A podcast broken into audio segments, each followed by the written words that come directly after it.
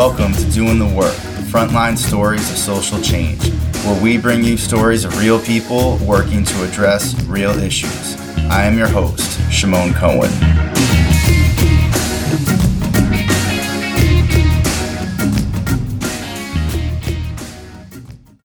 In this episode, I talk with Dr. Yoosun Park, who is an associate professor in the School of Social Policy and Practice at the University of Pennsylvania.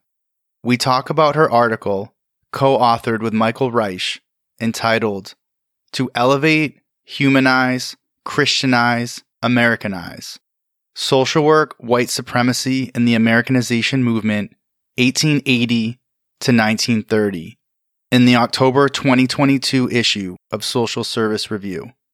I cannot say enough about the level of research and analysis in this article. We are very fortunate because the article is going to become a book.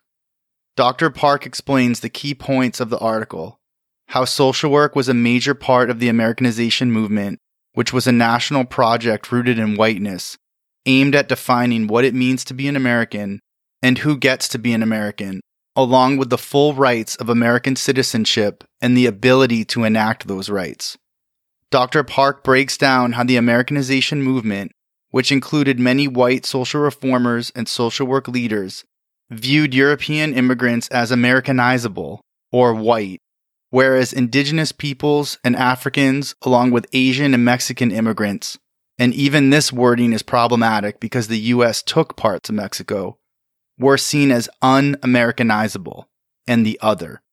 We discuss how many of these same white supremacist beliefs, policies, and practices show up in social work today.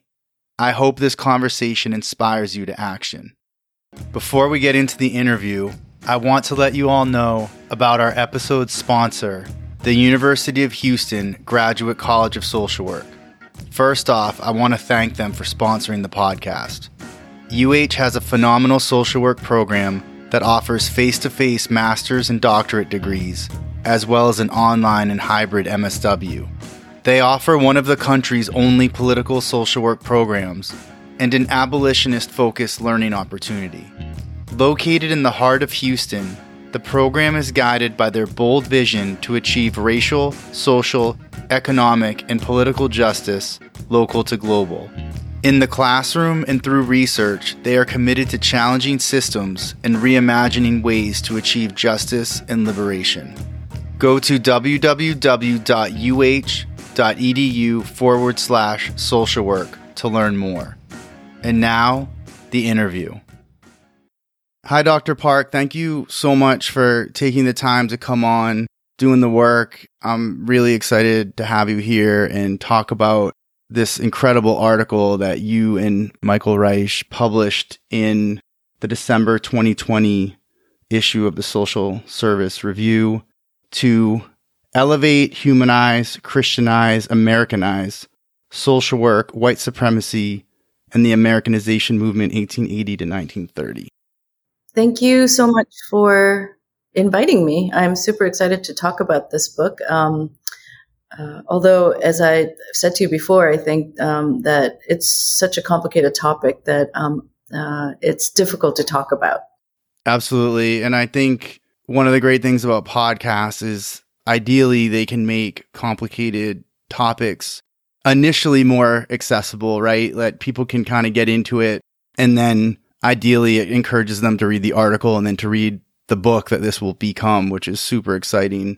Um, I also want to you know, acknowledge and congratulate you on the Frank R. Breul Memorial Prize, which is awarded to the best published in social service review for that preceding year, and that they acknowledged the groundbreaking nature of this topic and the breadth and depth of your research and analysis. Thank you so much. Um, yeah, we were really happy to hear it, and because hopefully it'll help um, people find their way to the article because I think it is an important topic. Definitely. And, you know, when I, for me reading it, you know, it, I just kept thinking, wow, like this was, this must have been an incredible. You must, I don't know how long you must have spent doing all of this research. I guess that would be the first question before we really get into the content is like, how long did it take to even get this article out?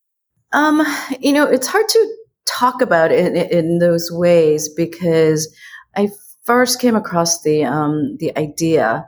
I conceived the idea when I was doing my dissertation, so a very long time ago. Um, I came across a couple of articles that um, mentioned the term Americanization, and um, you know, always had it in the back of my mind that I would come back to it and to really think about what what does this word mean um, because it's, kind of a disturbing word, right? Um, and as I have progressed in my career, I've really realized that it's not anywhere. That explanation of what this um, means um, isn't anywhere in our own disciplinary history, and uncovering um, things that we've sort of covered up in our history is something sort of what I do um, in my career. So um, went back to it. So how long has it taken me? It's, I mean, a long time really to get to it. And um, thankfully, Michael um, agreed to do this actual project with me because it is a lot of work. And anyway, um, I began it sort of thinking um, with the idea that that it was going to be this sort of time limited phenomenon because um, what I understood was that this was a movement. So a movement that had a beginning and an end, really, but then ended up really understanding that really was an endeavor that is ongoing because what Americanization um, was trying to do was to really settle what it means to be American. And then what does it mean to be America? So it ended up being a much more vast project than I ever imagined. But that is, I think, the way any historical research goes. Um, there's so much you have to find out and know, um, and hardly any of that actually shows up on the page. Yeah, it's it's really phenomenal and you know, I knew nothing about the Americanization movement. I had never heard of it. I've now talked to colleagues, friends, you know, um, about it. They haven't heard of it either. And, you know, these are all people who at least have graduate level, you know, degrees in social work or related disciplines. So this is this is really important. Um, which is as soon as I saw it, I wanted to get you on here. So let's start with the quote that the title comes from: "To elevate, humanize, Christianize, Americanize these elements of the population." What was the Americanization movement and what elements of the population was Reverend Frederick Howard Wines talking about in this quote?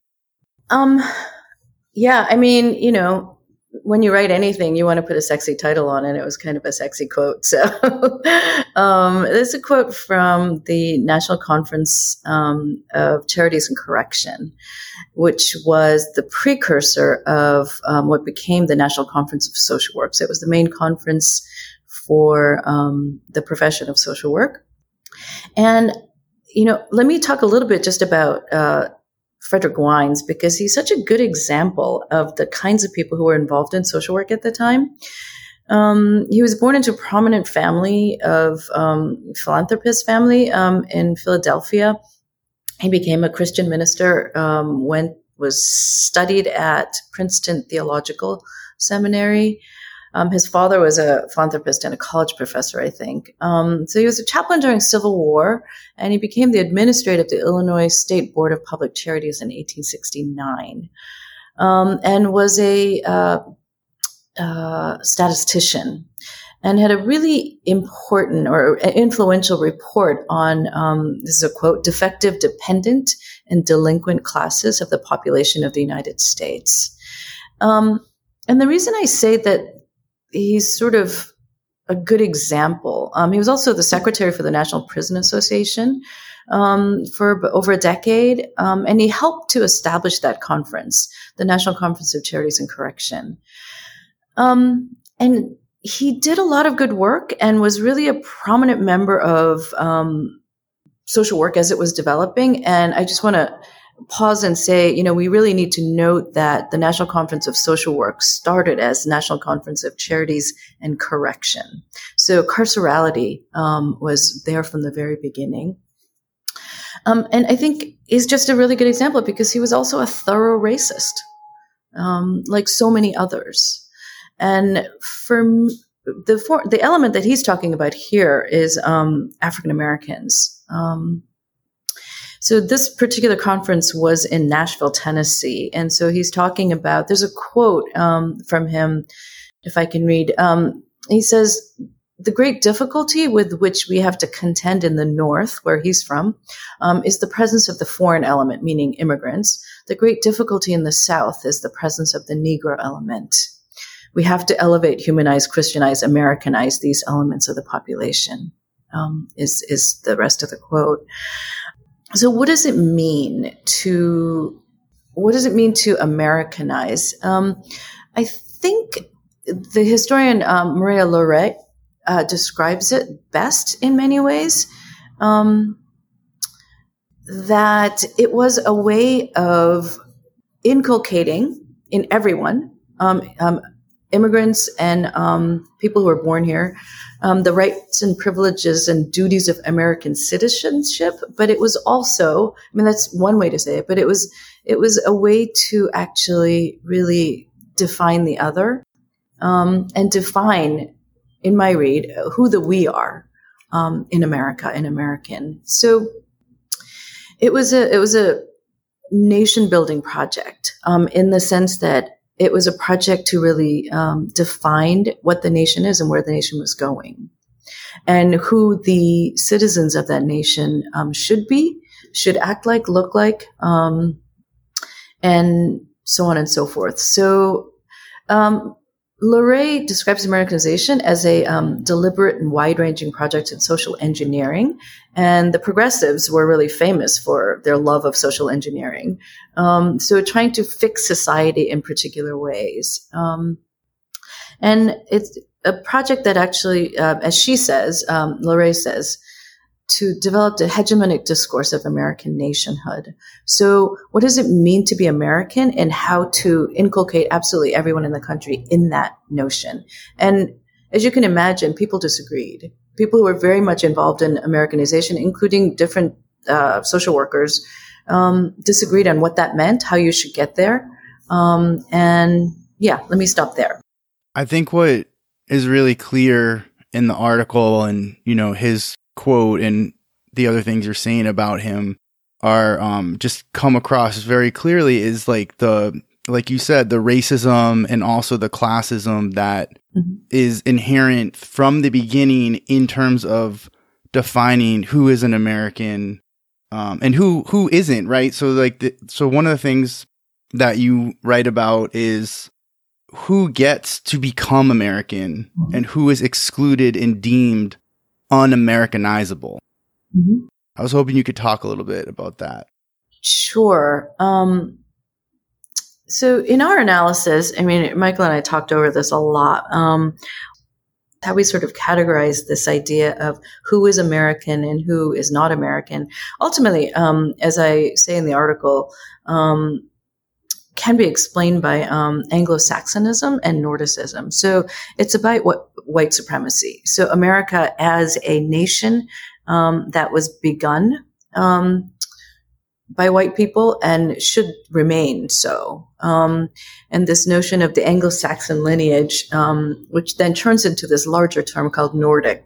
Um, uh, in the around this time actually because there's lots of immigrants that are coming in from um, Eastern Europe. Um, so, and that Nordic term incorporates um, and enlarges the Anglo-Saxon term to include things like um, people like the Irish, Northern Italians, and the Scandinavians who were in a previous era considered not Anglo-Saxon enough um, and considered really problematic. So. Um, there's that. And the, the way I think it makes sense to really talk about this population um, and of um, who is Americanized and who is not Americanizable um, is sort of broadly to think about um, in most uh, scholarship on Americanization, um, it's only immigrants, recent immigrants, the new immigrants that are talked about. But it's obviously bigger than that. The um, the the word Americanization was used to cover um, and to really talk about civilizing, um, in quotes, um, both uh, Indigenous Americans and and uh, African Americans. Um, and the way that the literature reads to me uh, from the period is that here are these two people, two groups of people, Indigenous and African Americans, who are here. We have to deal with them somehow. If we did it again, we probably wouldn't want them, and they obviously don't fit into this paradigm of the Anglo-Saxon or Nordic um, American, who really is the true American. But they're here and they're in large enough numbers that we have to deal with them. Um, the Mexican um, who are coming in um, as as laborers a lot, and let's not forget the whole um, uh, war with Mexico and the fact that most of the Southwest um, we took um, as as war booty at the end of the war with Mexico, with under the Treaty of Guadalupe Hidalgo. So to talk about Mexicans as immigrants is, is complicated, right? And um, there's also Mexicans, um, the notion we have to deal with the, the Mexicans as indigenous populations of that um, of those regions, but Mexicans, insofar as immigration goes at this period, um, are considered really dispensable. So, you know, we can bring them in, we can use them, and we can um, throw them out if we want. And the Asians, um, beginning with the, the 1882 uh, uh, Chinese um, Exclusion Act, are considered people that we could easily exclude. Um, and should. And not to say that there weren't scattered Americanization efforts by organizations with either of these populations, but I think that's how it goes. Uh, white people are um, are Americans. And then there's these problem populations that are here, so we have to do something with.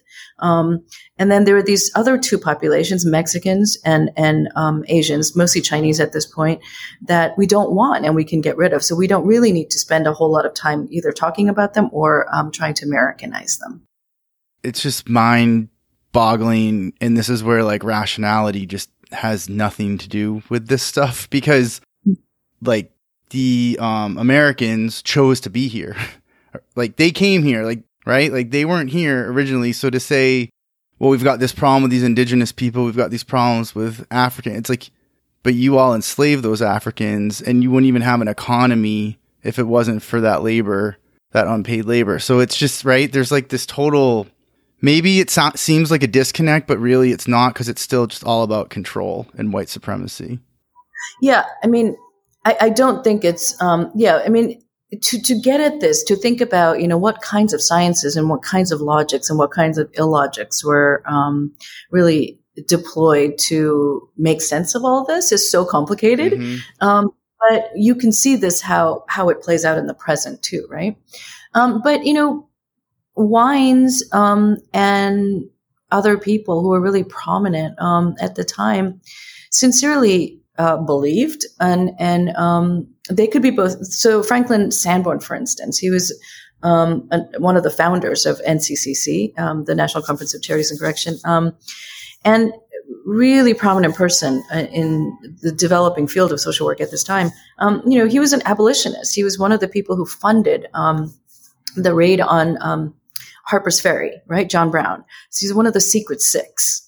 So um, but at the same time, he was so profoundly racist um, and had this really deeply held belief that he didn't have any trouble articulating that, you know, as as you know, bad as slavery might have been, um, it also had an effect of really elevating um, African Americans and um, allowing them to civilize at a speed that they would not have been able to do if they had been left um, in Africa because of their um, forced proximity to um, white people. So the the um, conference materials and, and, other writings at a time um, by people who were involved in social work um, just replete with this kind of contradiction, and I think it's really uh, something that we should think about now. where are the contradictions? You know, that we're not really seeing. Um, and this idea that somehow um, somebody who does good work can't be racist. Um, or a racist can't be doing kind, the kinds of work that we would actually say, yeah, that's, you know, we kind of like that kind of thing. So the complexity of um, political uh, affiliations, but also the really embedded, um, deeply, deeply sedimented fact of institutionalized racism um, and white supremacy that we don't see. If we think about people and and interventions and ideas in really these sort of dichotomous, stark ways, I think. Yeah, that section on Franklin Sanborn totally jumped out at me. It was like, wow, this guy helped fund John Brown and he's so racist. And mm-hmm. the one of the things that I think is so powerful about this article, and you know, I'm sure the book will have even more of it, is that you went and you got the direct evidence. You got the direct quotes, right? It's there's this isn't a summary. This isn't like your own opinion of what happened. Um, of course, your analysis is there, but like these people said these things. These people did these things, and to bring it up to the present day, you know, some of this is still said, of course, within social work. We see it, but a lot of it is a, is a lot more covert mm-hmm. now uh, in terms of just even the concept of cultural competence, right, and diversity and the othering that's involved and that's still centering whiteness and then everything else is other and there's something wrong with the other that we got to teach the white people how to right and th- so that thread i i just see it straight through as i'm reading this Yes, um, yeah. Thank you for saying that because that's exactly um, where the project began, um, with this with the suspicion that you know we moved from Americanization and went to other language um, like assimilation, acculturation, and I think the language now is really integration. Um, but that, to me, um, and Michael would agree that that we haven't moved fundamentally because it's always unidirectional. Um, we're expecting um, the other, and then there's to to move into and become integrated into whatever America is, what, whatever our society is, and this notion of who is our, who is we, um, always remains sort of unsaid um, and undefined. Um, but you know, if you look, it doesn't take very long to figure out that that that unsaid mainstream, that unsaid center, is is is whiteness. And like you said earlier on, it's about middle class whiteness, performing middle class whiteness. Um, so one of the interesting things to think about, I think, is that is that a thing, right? Does that actually exist, or is this sort of this imagined center um, that we're we're constantly asking people to move towards? Um, and it's not just immigrants; it's anybody. Um, if you think about any intervention, um, any kind of an idea in social work, um, yeah, how do you define the good, right? Um, and anytime you do any intervention, you, are looking at anything, you're, you're trying to get people to, to be um, better, healthier, um, less risky, um, less whatever. And, and I th- really would argue that that thing that we're trying to move people into that we don't examine is whiteness. And that leaving that unexamined um, means that we're complicit in the process, right? And we're complicit in that project of, of white supremacy. Absolutely. So when you talked about social engineering, right, it's like that really, I think, helps clarify a lot. And I don't, I don't, I haven't heard that a lot in my social work education.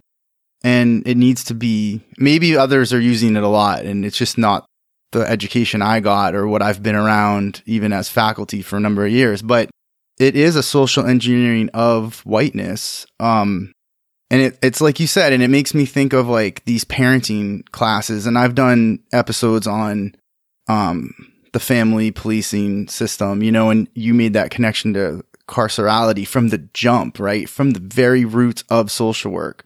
And and the idea that like, well, this person who's in poverty and that gets called neglect, right? And then now they have to go to these parenting classes and who who created those parenting classes and who sets the standard of what good parenting is. Just this is just one of many examples, of course. No, that's exactly yeah, that's exactly right. And if you think about um, some of the Americanization projects at the time, that's exactly what they're doing. Um, it, you know, the settlement houses have classes on parenting for women, right? Um, so, uh, what does a a healthy family look like? What does a good family look like? And and um, it is our argument um, in this article and in the book overall that that is predicated on middle class whiteness. Um, and that even people like Jane Addams and um, the the more progressive, I mean, more liberal of the progressives um, in settlement houses could not, you know, somehow remove themselves from their own um, positions and their own training, their own socialization, thinking that this is better than this other thing. So, I mean, it, you know, some of it's funny because you have um, white American social workers trying to teach new um, Southern Italian women how to cook um, because you know their food isn't healthy. Um, but you know the family and women and um, children become really central to this process, right? Because you got to get them early, and to develop proper citizens um, with healthy bodies and healthy minds, you have to start in the family. Um, and who's responsible for that? The women. So there's a lot of gendered ideas here, and you know it's also the same time. Um, this is the time when um, uh, the kindergarten movement was happening, right?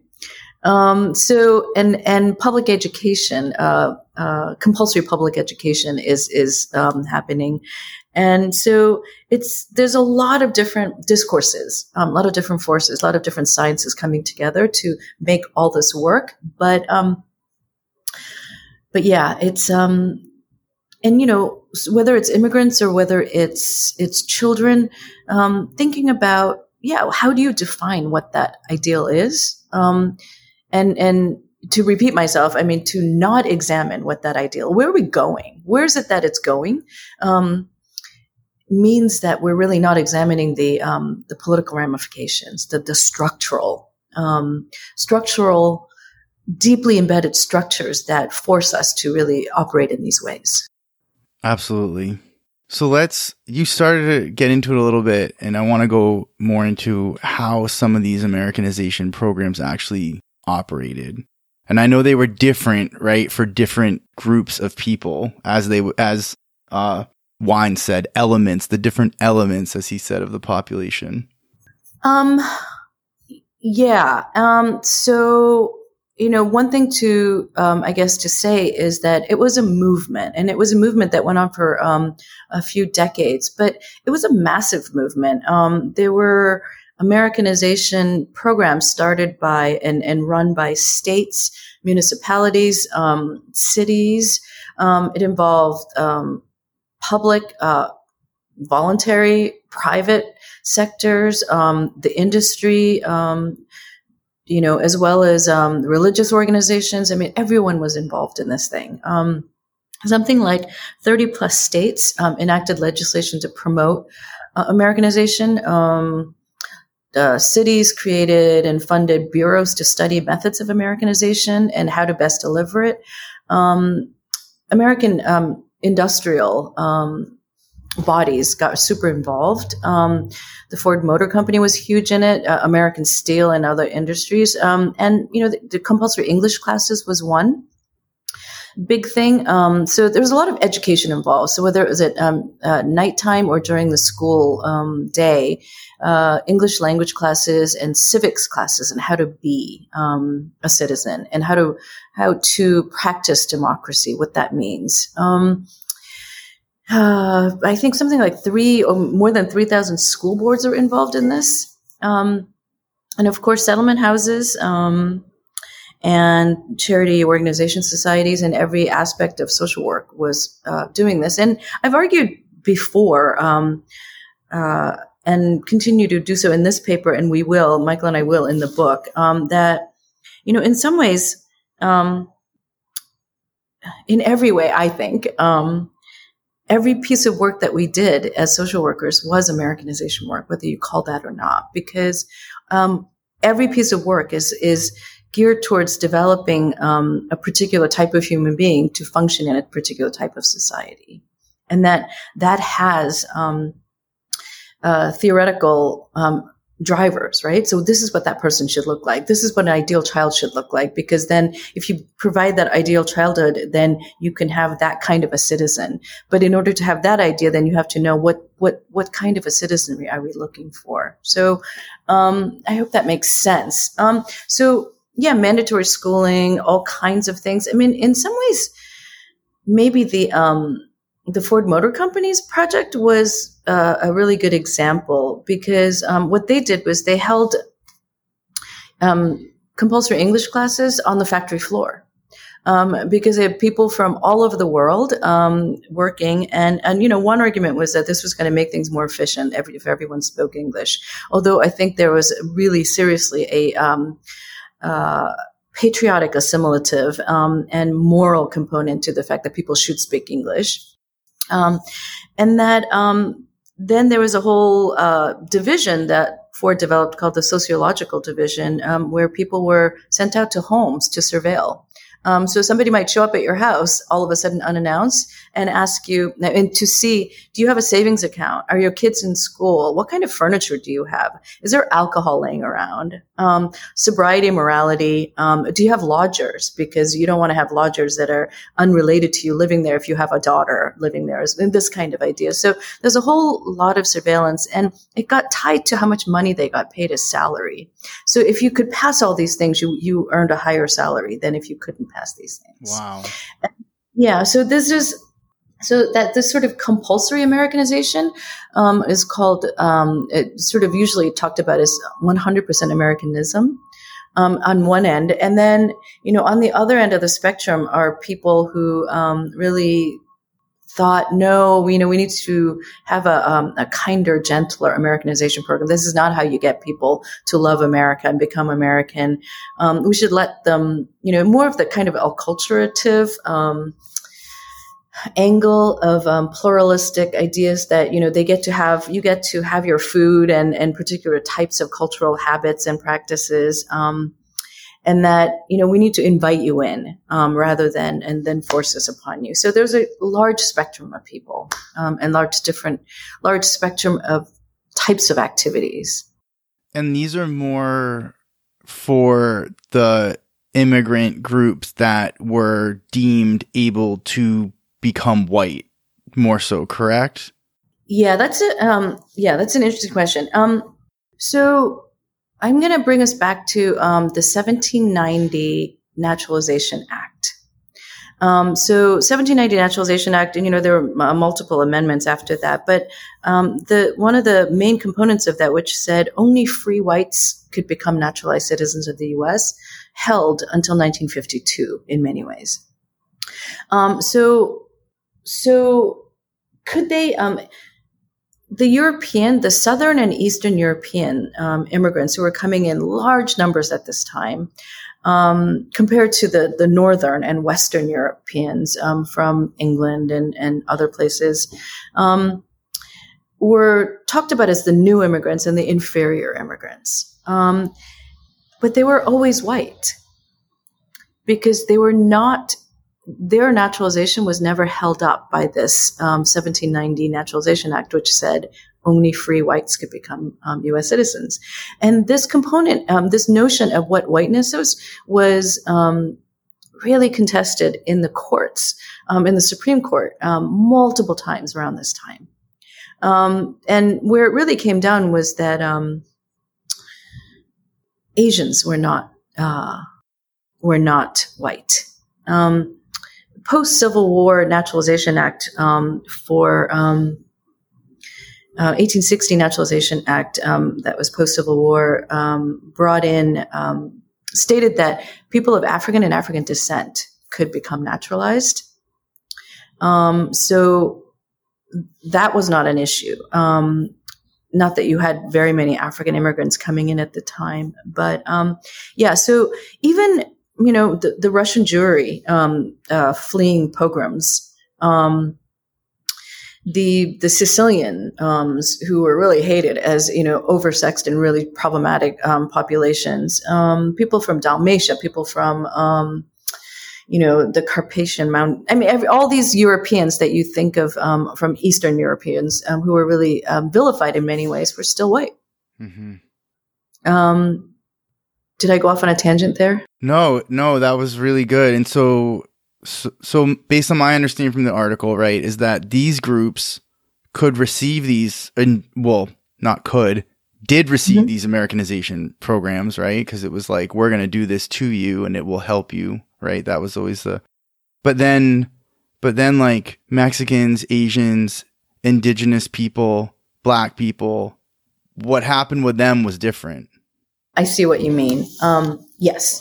I, yeah, I think, you know, how we conceived them, conceived um, Americanization um, was very different. Yeah. And, and I mean, we don't have enough really time to go over the um, the indigenous American um, population, and because that was a series of um, eh, genocide, um, genocidal laws that um, took um, not only the land away, but the it was systematically trying to undo the particular ways of life. because that was one of the ways in which Americanization was thought about for that particular population that we have to get them out of this notion of um, communal property, let's say, or, or, you know, we need to actually inculcate this notion of individual ownership. Um, and so that looked very different than than how it functioned for um, European um, white European immigrants. Um, yeah, and and for the most part, Asians were simply blocked. 1882 to 1824, there was a series of um, sorry, 1882 to 1924, there was a series of laws that are passed to really block them from coming in entirely. Um, so yeah, you didn't really have to do a whole lot of Americanization because they were considered um, really un-Americanizable. Um, the term race suicide was developed by, um, it was coined by Edward Ross, who's a sociologist, a really prominent sociologist who's considered the, the, the father of American sociology. Um, he talked about a lot about how the Oriental um, was going to, the, the Oriental workman was going to um, be the cause of race suicide because the white man could not compete. Um, because the, the, the Oriental workers were um, able to and willing to live on so little because their lack of standards. Um, so this was actually heading towards, um, so allowing them to come into the country was heading towards race suicide. Wow. Um, African Americans, I mean, Americanization was talked about because, um, you know, really, uh, one of the big need for this, um, people like Sanborn talked about um, a lot was that, wait, all of a sudden, you know, the Civil War happens and, and these people who were enslaved, um, now I have the franchise, they can vote this is a big deal. Um, so that's one thing. And then the other thing is that um, huge numbers are moving up north, right, in the Great Northern Migration. So then it, there's a lot of writing about, okay, so they're coming from the south and they don't know how to do anything. How do we Americanize them into um, society? The for the white Europeans, um, one of the things I think that was really important to inculcate was their recognition and buy-in into this racial cultural hierarchy um, to learn that they were white and what that whiteness looked like and how they had to perform it in this country um, and to be then slot themselves into a hierarchy. Does that make sense? Um, because yeah. that wasn't obvious in many ways right? So part of that was to i mean really accept and then participate into the differential wage system, um, the, the, segregation, um, and and learning really to know that you know I, I'm um, I'm better than those other populations, and thus I deserve more. And so, how to quickly um, inculcate them into this uh, white supremacist um, ideology, I think, is was part of their training in Americanization. Yeah, it makes perfect sense to me. I mean, there's a reason, like in my own family, that you know we don't speak Yiddish anymore and I see it as directly connected to assimilation and being able to, right? So someone has to be able to assimilate, which is the whiteness part of it. And then what is given up culturally, ethnically, right, to do so and what it, what it then means, um, you know, is something I think about often. Yeah, I mean, I mean, I think one way to think about culture as a necessity, um, because if you could you know, if you could become part of American, then that sort of hyphenated Americanness didn't need to exist. I mean, people like um, uh, Roosevelt and, and, and the 100% American, um, Americanism people really railed against this idea that there would be hyphenated Americans. Um, you had to give all that up in order to be considered American. So that was something that was argued publicly and and taught publicly. So yeah, to give up this notion of language, um, you know, whatever language you came from, and and notions of how to dress, how to how to talk, um, where to live, what kind of furniture to buy, like I was saying, um, were things that you know social workers were actually teaching. Um, you know, there's there's a poster that I found um, in doing this research, and it's a Ku Klux Klan um, recruitment poster um, from the 1920s, and it was from um, Baltimore. And I, you obviously this is a podcast and you can't see it, but um, let me just read you. Um, membership in the Ku Klux Klan is systematically against and regularly opposed to any and everything contrary to pure Americanism. It works within the law legally and morally and welcomes honest criticism. It is an active Protestant organization with strong backing, insisting upon the unhampered maintenance of all American institutions and continues to advance and will go ahead and go ahead notwithstanding all opposition from any quarters whatsoever because of its determination for right and its belief in pure Americanism. So, so I think you know, it, we sort of think about Amer- uh, Ku Klux Klan as having a very sort of um, limited presence in the South or something like this, but um, that isn't the case. And they were very much involved in this notion of what is an American. And if you look at the so-called culture wars today, um, you can see the connection, right? Immediately. What is it? To, what does it mean to be American? Who is American?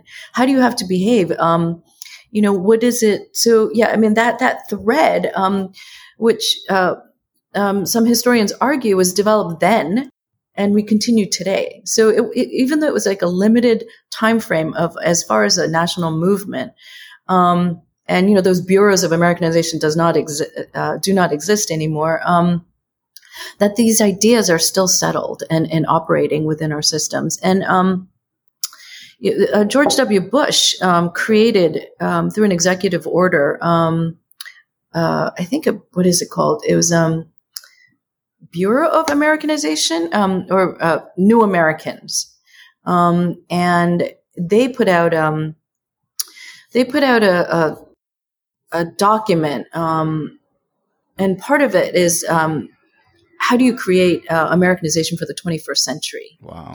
Um, so this is not a thing that went away. we just don't talk about it in in the particular ways that they did which you said, you know, now it's, it's far more subtle um, and it's, it's, sort of sub rosa, but um, the ideas are, I think, still very much present. Yeah, subtle in some aspects of social work, but like for example, when you were making the connection to the culture wars today, and as you were talking earlier, I was writing some notes down. I wrote down anti CRT, anti DEI, anti diversity, because like I'm in Florida, and. Hmm but like people can look in Florida and be like, wow, it's so extreme and like it is and it's getting worse. But like this is happening everywhere and this is the test case. Like, right? This is like, um, you know, all the anti Disney, like Disney being woke. Like I, like these targeted campaigns, like they started, there was a campaign that started clearly like last night where all mm. these, um, right, like people who are been a part of the anti CRT movement, the anti-trans, like using certain terms and, and issues to build this, you know, generate more political power and get, but then get these things passed. All these posts started going up on social media about this clip from a Disney series, um, hmm. where they're talking about the history that this country was built on slavery. And it's a cartoon hmm. and they're talking about it and, you know, they're all posting like, this is the woke you know, this, we need to get rid of this. And it's the same type of thing because this his this is the history that isn't taught. Like everything in your article, you know, when I read it, I'm like, and, and I'm talking about social work, but then the broader social work's only a smaller example of the broader society. And, yes. you know, um, and by not teaching this history, like you said, we're continuing to avoid the conversation. And I think, you know, I'm just going to say it because this is what I think. And I'm going to say it. It's my podcast and let me know what you think. And, um, but I think, you know, Franklin Sanborn, you know, um, Frederick Howard Wines, maybe they sound extreme. Like people listening could be like, that's extreme. But like, if you really go deep into some of the so- some of the people who are teaching social work, administrators running social work, the belief in the superiority of Americanism and white people is still there. They will never come out and say it, but it is there through the programs they do, through their actions. Yeah, and and you know, I guess what I would say to that is um, that beyond the beliefs and and behaviors of individuals, um, you know, really uh, encourage us as social workers to look at the structures. Mm-hmm. What does education look like? What are we studying? What's considered a good, right? So, um, w- what are we teaching people? How do we, like you had brought up earlier, um, what do we imagine as the um, the family? What what kind of behaviors? Um, and without looking at those fundamental structures, um, I think we miss a big deal um, here. And you know, just to say, I mean, if you, I mean, I actually started looking into because of this project, um, the eugenics ties um, to social work are really just unbelievable. Um, and so in this project, I keep unearthing, um, unearthing all these individuals who are, um, you know, some of the founders of social work in many ways who were um, part of the eugenics movement um, that I've never seen anywhere, right? And so, you know, a couple of things come up for me, which is how do we not know this? Um, and it's because we don't study any of this. But, you know, I brought up the 1790 Naturalization Act before. How many American students actually learn about that? Mm-hmm. That we actually had a legislation that said only, um, you know, our nation, um, the citizenry of our nation only could, could only be um, white, right? Right. Um, that's not white privilege in like a, a amorphous way that you have some psychological privilege. No, that means you cannot come into the country. Um, and there are all kinds of attendant laws that you couldn't own land.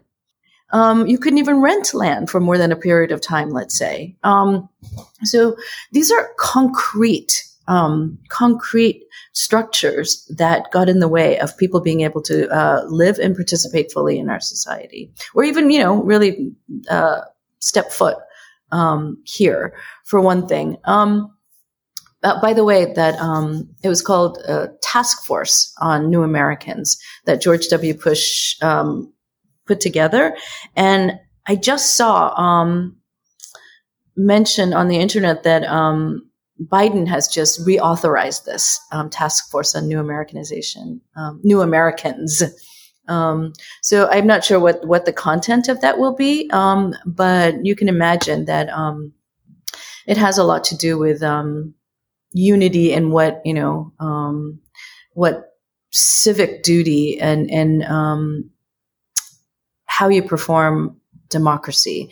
And so these are politicized terms. And back to you talking about Florida, one of the the example that I give, which really spoke to me.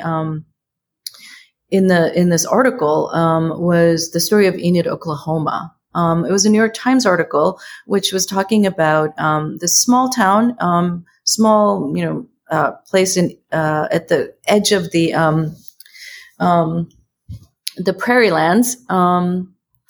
and in Oklahoma, and it spoke to me especially because Oklahoma was the last of the, it was called Indian Territory, the very last part of that, um, which was then, of course, taken away in order to make this uh, the state of Oklahoma.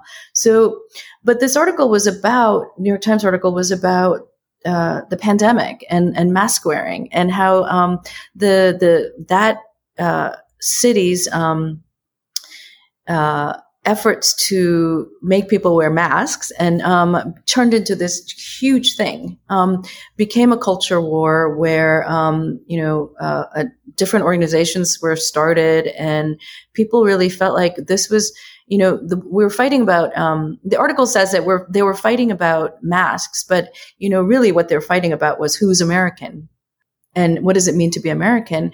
And in it are expressed these ideas that um, there's a great demographic shift had happened in Enid, um, meaning the influx of um, Asians and um, Hispanics is what it says. Um, changing the the um, the the nature um, and the character of the place, right? And the article, you know, of course, fails to point out that this used to be Indian territory, and before Indian territory, it was it was you know unincorporated territory of any kind. Um, so that this was not the first time a great demographic shift had happened.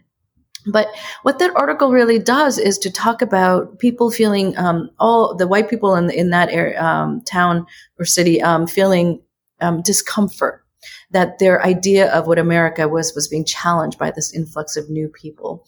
And, you know, I read the article several times and, and ultimately came away with this um, realization that there is this really common sense belief that, yeah, if you anywhere, you know, in the US, if you have all these immigrants coming in, um, non-white people come in, then it's, of course, people are going to feel like their way of life is being changed. Um, right. And then I think but why? it's not an obvious thing. Um, it, it only is obvious that that what Americanness um, is being threatened only becomes obvious if you actually really hold on to this notion that, without stating it, that American means white mm-hmm. and it's a particular thing, right? So, I think it's a topic that is uh, really, really, really live and well right now, um, and you know, Florida, um, CRT, all those things are um, the current aspects of it. But you know, during during the Trump era, all the immigration laws and all kinds of laws that he um, threw up were straight out of the playbook of the 1920s. Um, uh, you know, um, do you remember him saying something about um, we don't want uh, any more uh, immigrants coming home, coming from these um, this shithole countries, and right. what we want are more Norwegians. That is Nordicism, mm-hmm. um, right there. So these ideas have not gone away, nor have they gone dormant. I think that there's a renewed permission to say it out loud, in a sense, since since um, the the Trump administration. I think, um, but um, yeah, not not ever um, gone away. You know, something that I th- I think about in terms of social work practice or like clinical practice, right? And just how we go about a lot of things. And critical race theories really help me, especially this article um, by Dr. Tara Yosso on whose culture has capital. Um, just around this concept of like deficit thinking, right?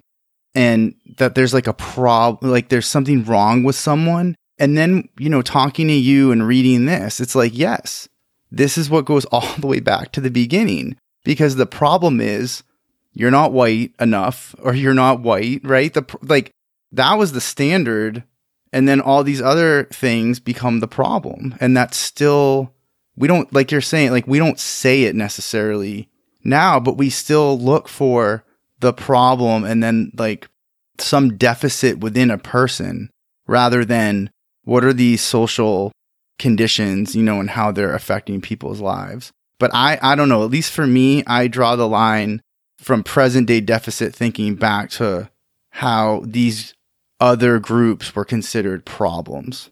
Yeah, I mean, no, absolutely. Um, I actually have an article. Um, it was one of the first articles I ever wrote when I was in the doctoral program called "Culture as Deficit." Oh wow! Um, uh, I'll send it to you. It's discourse analysis of um, the concept of culture and social work, and in it, why what I um, say um, as an analysis is that you know the word culture doesn't get applied to people um, unless you're um, some minoritized um, uh, position, and that it usually it, it's it's a proxy for race and culture.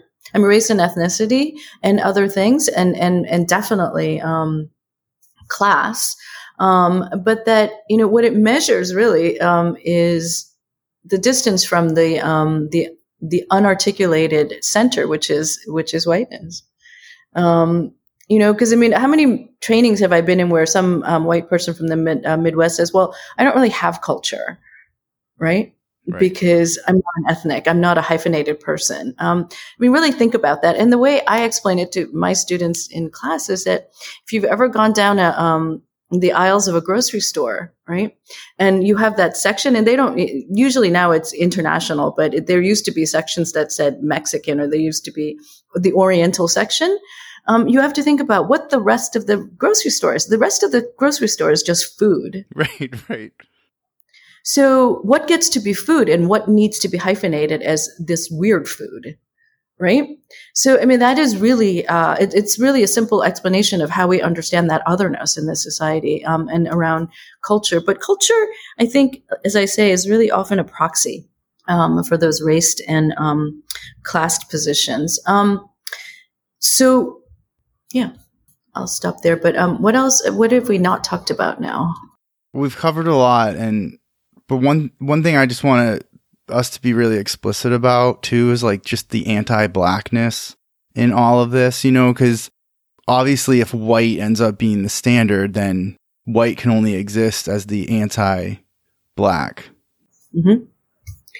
Yes, um, anti-blackness is something um, that is present in in all of this. Um, uh, African Americans, um, uh, as sort of the the, the conceptual nadir of of um, race thinking, um, and, and, one good example, I think, that all other groups really um, bought into in many ways, all of us, right? Um, because, and a good example of this to me is that um, the Supreme Court cases and, and court cases that were happening um, around the turn of the century into the 20s around uh, especially Asians trying to become but it wasn't just Asians actually. It was you know Syrians and and um, uh, Armenians and, and other populations arguing that they should be part of this whiteness um, to be able to be naturalized. Um, I've looked and I've there's two ways to to actually gain um, the right to naturalization. One was to claim whiteness. So there were um, all these cases where people said, "Well, no, I should be um, part of that whiteness because whiteness can be interpreted in this way." So, you know, it means that I'm, I'm assimilated or it means, um, that I'm from a region originally. Um, there's a, there's a, um, Bhagat Singh Thind case where, um, Mr. Thind's, uh, argument was that, uh, he was an Indo-Aryan. He spoke an Indo-Aryan language and, um, the high caste, um, people from India originally came from the region of Mount Caucasus. So they're, original Aryan. So, but put me into this whiteness. the, Jap- famous um, Japanese American case um, was um, uh, Mr. Ozawa said that he didn't speak Japanese, I didn't eat Japanese food, so I, I we're really white because what white means is assimilatable. Um, both were denied. Um, but the really interesting thing to me is that they didn't argue for the absolute ludicrousness of um, the set of policies that said whiteness was a, um, a reasonable measure. Right? right? So, and then, you know, but that's understandable. They needed citizenship was in a matter of, of, of life and death for many people. Um, so it was an exigency. So you argue for it however you can. But the interesting thing is that there was another way to become naturalized, which was to argue for blackness. Because remember the 1860 um, law that said Africans and African um, people of African descent could become naturalized as well. Nobody went there hmm.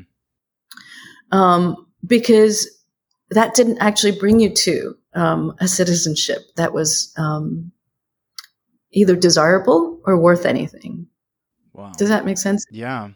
Um, so anti-blackness is at the heart of so much of this, and also you know the the the um the I think the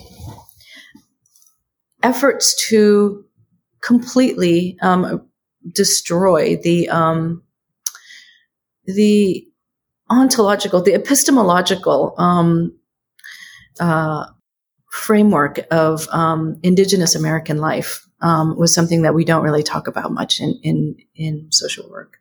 Um, I think it, both are very important. But you know, just to not only because I'm Asian, but also um, because I think it is important. I think we also forget that um, so many laws about um, that are currently existing around immigrant surveillance um, were created to block um, Asian bodies from coming into this country. Um, so to miss that history also is to really uh, have an incomplete understanding of the history of racism in this country. Um, because to not get the nuanced histories of, of different populations is to constantly only see this as a dichotomy, right? There's white people and there's non-white people, which then de- once again centers whiteness, I think. Um, I hope that makes sense too. yeah. And I know, you know, you have prior work on this, um, around the internment of Japanese Americans, but you know, that's another piece of history of US history that often isn't taught. I mean, I never learned about it. I learned about it through personal relationships with people who had family members who were who lost everything and were forced, you know, into internment camps. So that history also was something I discovered when I was doing my dissertation, and I couldn't believe it. Um, I because it was in no history book. Um, it's beginning to appear in his social work histories now um, since I wrote about it, but it wasn't anywhere. And I remember going to my professors and asking, "Do you know about this? You know, how, how come we don't know about this?" And it's not in any book that I'm looking up um, because nobody had written about it post 1946 in, in social work. Um, and the only person who knew about it was um, uh, my uh, my mentor, um, uh, Tony Ishisaka, who had been born in a camp. Mm. Nobody else on my faculty had actually ever heard that this had existed. So it's interesting to think about what kinds of histories get erased. Absolutely, and and you know, and as you've shown in your prior work and in this work, social work's been a part of all of this. Like not just not telling the history, but being involved in this this oppression that's been done and is continuing to be done.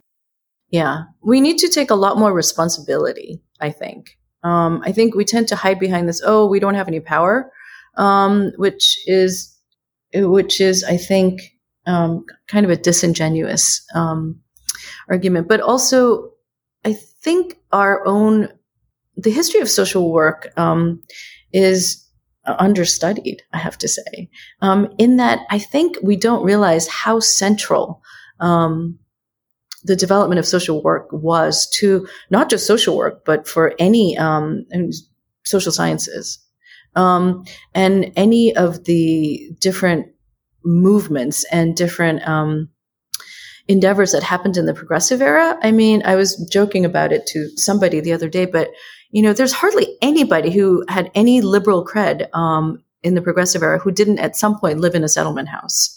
Um, I think we've undercut that history um, in in multiple ways um, by by a by insisting that we were somehow kinder and gentler and purer than other um, people and nicer, um, and by not understanding our own influence in the in the history of of this country, um, especially in the um, social sciences. So I think there's so much to be studied in this. Yeah, I've done some episodes on like um, the history of the National Association of Black Social Workers. With one, I was able to, I was honored to interview one of the founders. That was just phenomenal in our in the National Archivist as well, and that was a, just so educational. And also, um, an episode about like the whitewashing of social work history and it was very much focused on like black social workers, you know, and for for me and I'm still kind of trying to work through this in my own mind and especially now reading your piece is you know, is there one social work or are there like many different kinds of social work um that are all happening, you know, simultaneously and kind of in tension with each other or something gets has become called social work or in the past for example like the black panther party the young lords right these groups that mm-hmm. believed in community self-determination and had all these like social programs people don't talk about them as social workers and i don't know if they would call themselves that way either um, but there is a historical tradition in that that then led into present day um, social work and also like for the NABSW and that tradition as well. So I'm still trying to kind of figure that out, I guess, for myself, um, what it means because people will say social work, but what they're talking about often is like white social work? Yeah, I think so. Um, I mean, I'm right with you in, in trying to figure all this out. Um, I think I started this whole conversation by saying how complicated it is. And what I find is that the more I study it and more I'm researching something, the more I realize that I don't know. Mm-hmm. Um, so, you know, I have to go and study a whole nother pile of things. Um, but I think there's some, hopefully some new scholars coming along, um, with different, um, I mean, like that uh, that article on um, the whitewashing, right?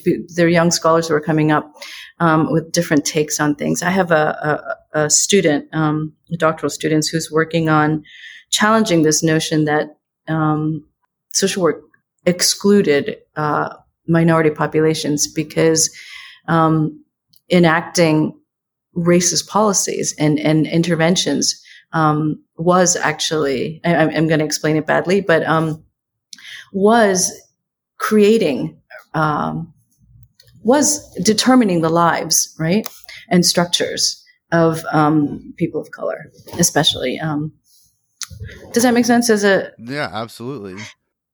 Uh, slightly different angle, right? Um, to look at um, the presence of racism and white supremacy in social work, rather than saying looking at absences, but how uh, the presences that we don't acknowledge. A hundred percent. I just want to say that so the two authors, the two scholars of that article on Stop Whitewashing Social Work History Tell mm-hmm. the Truth, Kelechi Wright and Courtney Carr.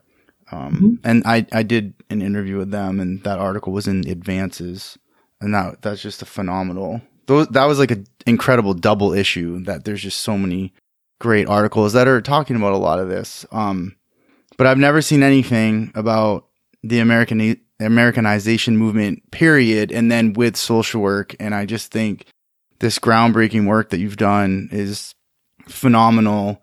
Um, when is the book? Is there a timeline? You know, that is a question that authors hate. Um, yeah, it's actually it's actually supposed to be due um, sometime this summer. Um, so hopefully that'll get done. Um, I think Michael um, is going to pull his hair out when I say that. I keep finding new materials. Um, so, uh, you know, I keep going down these um, different paths. So, yeah, it's interesting to see um, all these things that I don't know about that I, um, so writing history is kind of like, you know, you see the tip of the iceberg, but you have to know what's underneath it in order to actually make sense of anything. So if you see this happened, right? How do you interpret that event? Um, you have to know what else was going on during that time. So it ends up becoming this massive task um, of searching, searching, searching, and doing doing um, more research to see um, what happened, and then you know that may or may not end up on the page. Um, so, right. yeah, so all that to say, um, hopefully this year. So, in the show notes and the podcast website, I'm going to link to this article so people can access it. And then when the book comes out, I'll go back and update and put the link to that so people can find it. So, um, you know, save the episode, people checking this out, listening, reading the transcript, so you can come back to this or stay informed. Um, with Dr. Park so you can see when the book comes out because you are on social media that people can follow you and stay up to date on your stuff. Barely, but yes. well, hopefully when the book comes out, you'll at least post about that. I know you keep a low profile. Um, is there anything you feel like we missed? I mean, I know there's always more we could get into with this. Um, no, I mean, you know, only to say that um, I think everything I've talked about um, really is the knowledge I have up to the present, and that I'm always um, I'm always studying and learning a new thing. So um, yeah, that's all. Well, thank you so much for coming on the podcast and for sharing your knowledge, your expertise, and having this conversation. And thank you for doing the work.